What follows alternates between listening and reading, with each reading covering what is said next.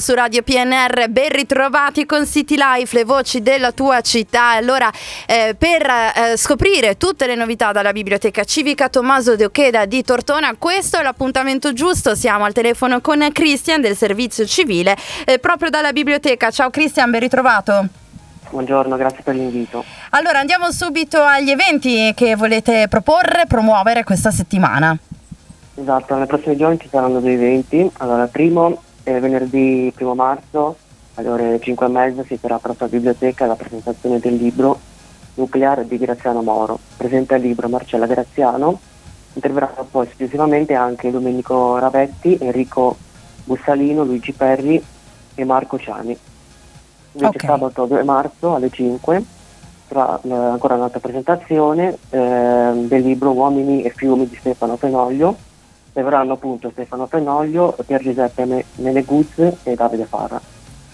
Ok, grazie Cristian. Allora per eh, l'agenda di appuntamenti di questa settimana possiamo passare ai consigli di lettura se qualcuno fosse alla ricerca appunto di un nuovo romanzo oppure eh, comunque di una nuova lettura da portare avanti in queste settimane, che cosa consigli? Allora, consigli stiamo in tema thriller. Il primo eh, per adulti è Casa senza ricordi di Renato Carrisi un libro caratterizzato da una trama aggrovigliata ma coinvolgente. Durante il corso della lettura si scavano anche nella psiche umana, certe volte si rivaga nel passato, certe volte si riflette sul presente.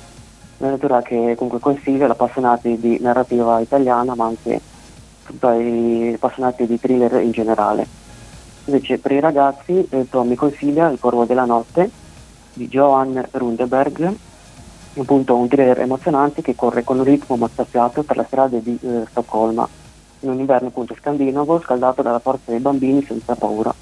L'età di lettura è dai 10 anni. Ok, grazie allora a Christian, invito chi ci ascolta, chi segue il nostro appuntamento radiofonico comunque anche a restare aggiornato sui canali social della Biblioteca Civica di Tortona e sul blog anche in che eh, appunto aggiornate eh, con recensioni e con le novità che sono disponibili tra eh, gli scaffali della biblioteca. Eh, buon lavoro e a presto.